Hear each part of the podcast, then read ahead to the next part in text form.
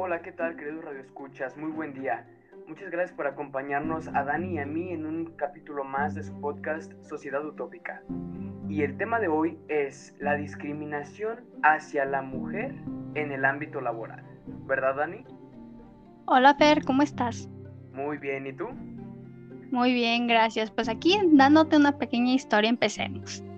¿Sabías tú? A ver, yo te interrumpí, no te creas. Este, ¿Sabías tú que hasta el 1910 fue cuando se dejó que las mujeres entraran a la universidad? ¿A poco? Así en efecto, Fer. Y las primeras carreras eran filosofía y letras. Fue hasta 1926 que Mendizábal Mendoza fue la primera mujer en entrar a la Escuela Nacional de Ingenieros. En efecto, ya verás, rompió, rompió paradigmas. Fue la primera mujer en titularse en 1930 con un título de ingeniera. Claro, imagínate, para esos tiempos debió de haber sido todo, todo un escándalo, ¿no? Toda una novedad. Y fíjate que yo... Una mujer ingeniero, Fer. Imagínate, o sea, una mujer ingeniero. Y, o sea, ve, actualmente, según el Instituto Nacional de Estadística y Geografía, de cada 10 ingenieros, solamente dos son mujeres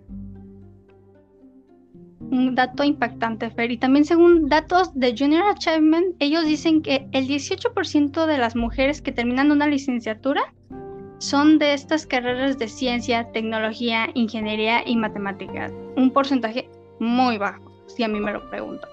Exactamente. Y fíjate que para aclararlo un poco, para como evidencia, tenemos una súper invitada de honor aquí con nosotros. Redoble de tambores exactamente, redoble de tambores, la ingeniera Elda Zárate Torres, ingeniero químico y licenciada en educación primaria. Elda, muy buenas tardes, ¿cómo estás?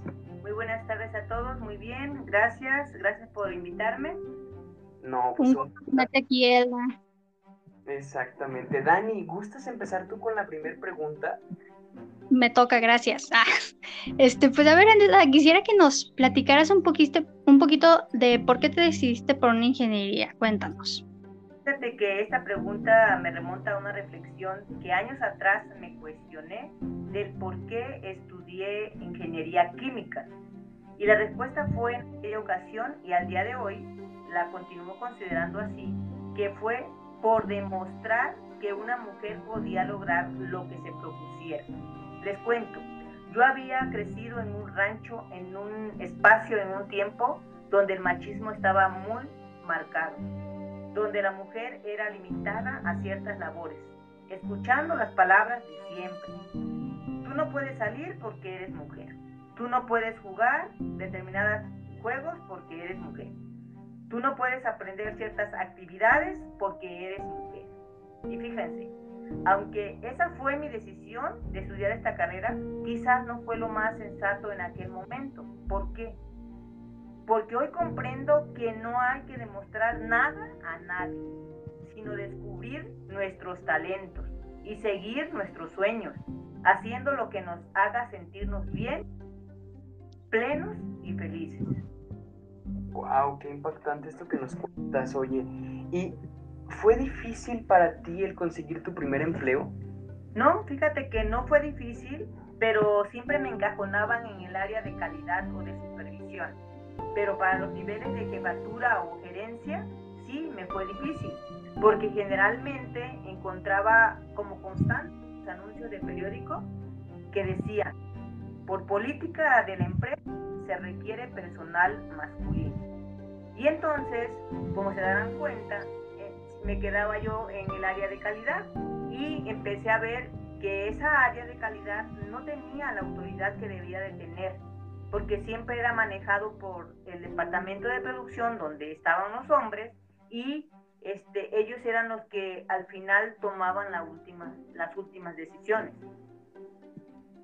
Y seguramente uno de los muchos problemas que te tocó enfrentarte, ¿verdad, Elda? Así es. Y cuéntanos aparte, bueno, de esa parte, ¿llegaste tú a sufrir algún tipo de acoso, no sé, algo? No, fíjate que, que acoso no, pero hostigamiento sí, eh, por parte o por no acceder a intereses personales de, algunos de mis jefes, de mis jefes superiores. Vaya, qué, qué difícil, ¿verdad? El hecho de, de, tener que lidiar con este tipo de, de, pensamientos, ¿no? Y más en el ámbito laboral. Tú, Elda, ¿qué, ¿qué le recomiendas a las mujeres escuchas que nos escuchan? ¿Qué debería cambiar para que la mujer tenga más oportunidades en el área laboral? Pues yo creo que como primer punto, desterrar el machismo que aún en, en pleno siglo XXI se sigue observando como segundo punto, considero que hacer que las mujeres se den cuenta de las capacidades que pueden desarrollar haciendo, haciendo lo que a ellas les gusta, descubriendo sus talentos y persiguiendo sus sueños. Y como tercer punto, yo considero que es el más importante, dar una educación en equidad de género. O sea, que sea en la familia, sea en la, escuela y en lo social, se lleve a cabo esto. Que a la par vayan creciendo los niños y las niñas, haciéndose adultos, este, adultos en general, pero que lleven en cuenta que tanto hombres y mujeres tienen el mismo valor, que tienen las mismas oportunidades, ya sea para el, área laboral o para cualquier otra área.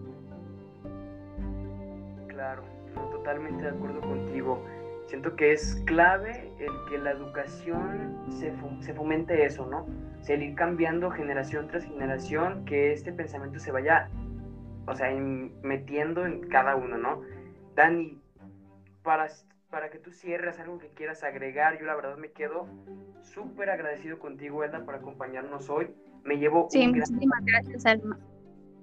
Muchísimas gracias, Ada. La verdad, nos aportaste muchísimo por este lado. Uno, por ejemplo, que va para esas carreras, que está en eso y que va para esa área laboral. Una, un testimonio de lo que posiblemente me tocará a mí enfrentarme y ojalá tenga ya la fuerza para tomarlo ya de otra perspectiva y como tú dices, que el pensamiento tal vez sea un poco diferente y más, más inclusivo más bien para todas nosotras y futuras ingenieras. Pero pues como dijo Fer, se nos terminó el tiempo, entonces muchísimas gracias Zelda, Fer también muchísimas gracias y muchísimas gracias a todos los radioescuchas y que pasen un bonito día.